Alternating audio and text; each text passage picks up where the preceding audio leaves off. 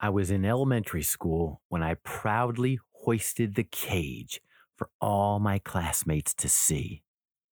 They crowded around, excited to peer through the glass.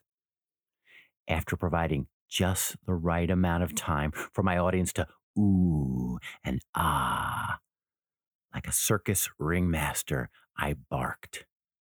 His name is Igor.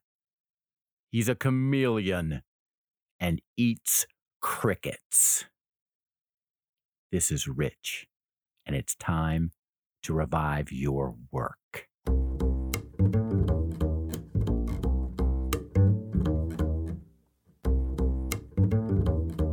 When I took my chameleon into class, I was taking part of one of the greatest community events of all time show and tell. Why is show and tell such a popular and engaging experience? Because it aligns with our human nature. Show me and then tell me. Visual example first, verbal explanation second. There's no better way to gain and retain attention our present day adult workplace could learn a lesson from show and tell. All too frequently, we get this process backwards. We've heard it right all along. Actions speak louder than words. For some reason, when we become adults, we lose faith in this tried and true process. We totally reverse the concept we end up working in companies that believe in a different model called tell and show. I'll tell you first, then maybe, if I have time, I'll show you later. Or sadly, and more often, we experience the philosophy of tell, tell, and more tell, with no action to back it up. We talk a lot about culture on this podcast because of its impact on people and business success. Think about how we learn to function and operate within culture, right? whether it's our family of origin, our community, playing on sports teams, or being part of our educational system. Observation. See, I was never handed a standard operating procedure as a child never never given one to read and study. I learned how to be a schlentz by watching and then modeling.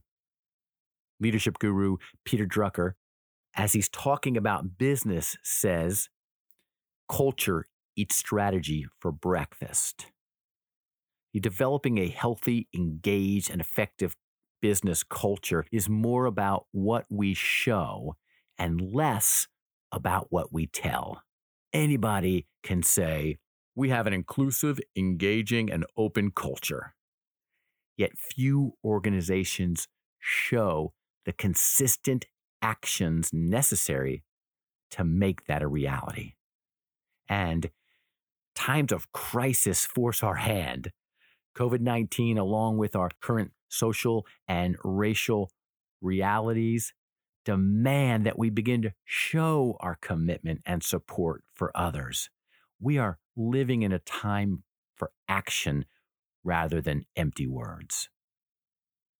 Let's talk practical application in the areas of workplace communication and leadership when it comes to our show and tell principle.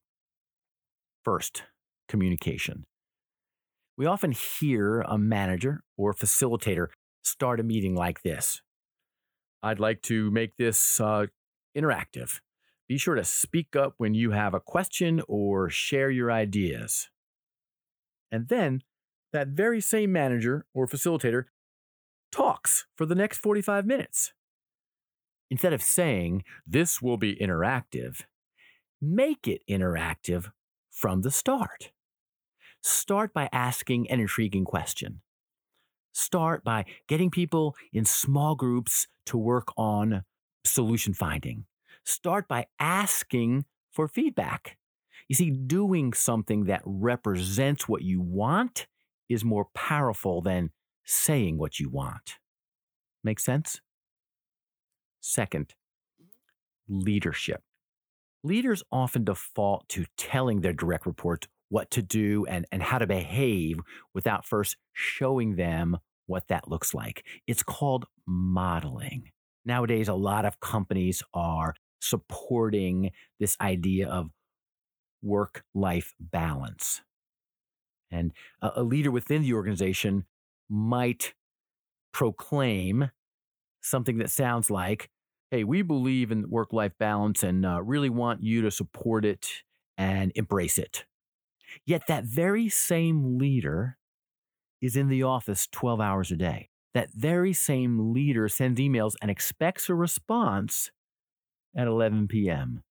You might talk about work life balance as part of an HR initiative. And based on what you show, people really don't believe in it.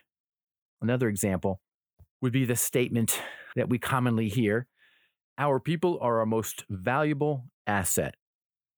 Really? Now, those are powerful words, but how do we know that those words are backed up with, with belief? How do we know that that is accurate?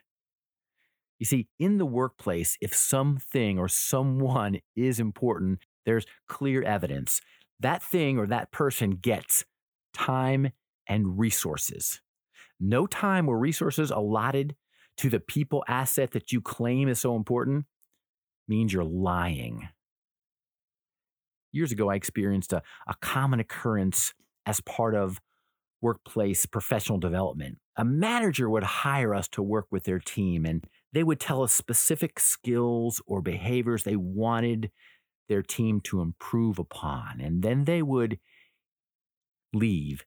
They'd go back to their busy, important schedules and have us work with their team inevitably, sometime during that process, participants would come up to me and say this I sure wish our leader had been here with us. And I would look at them perplexed, like, why? Why do you say that? And the common response was because they need this more than we do. Those very same behaviors, those very same skills that that leader had told us to improve within their team, their team saw that was not demonstrated by their leader. Tell, no show. You see, there's also real life examples of this or real life application with our significant other or children or friends, when we claim someone is important in our lives, that we value somebody, if that's not backed up with time and attention and resources, it's just not true. So let's be clear words do matter, right? What we say does have power. In fact, we earn credibility by ensuring our words and actions align. And we're not perfect. We will mess up. We will not follow through. We will forget.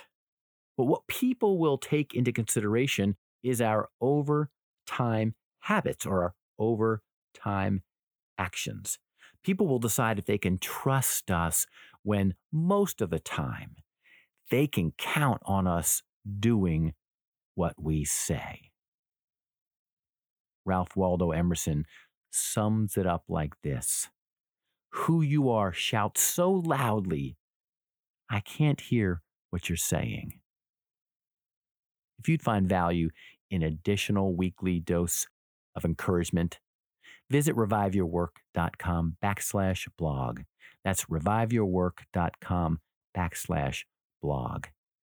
We'll see you next week as we continue our conversation that transcends the blurred lines between our personal and professional lives.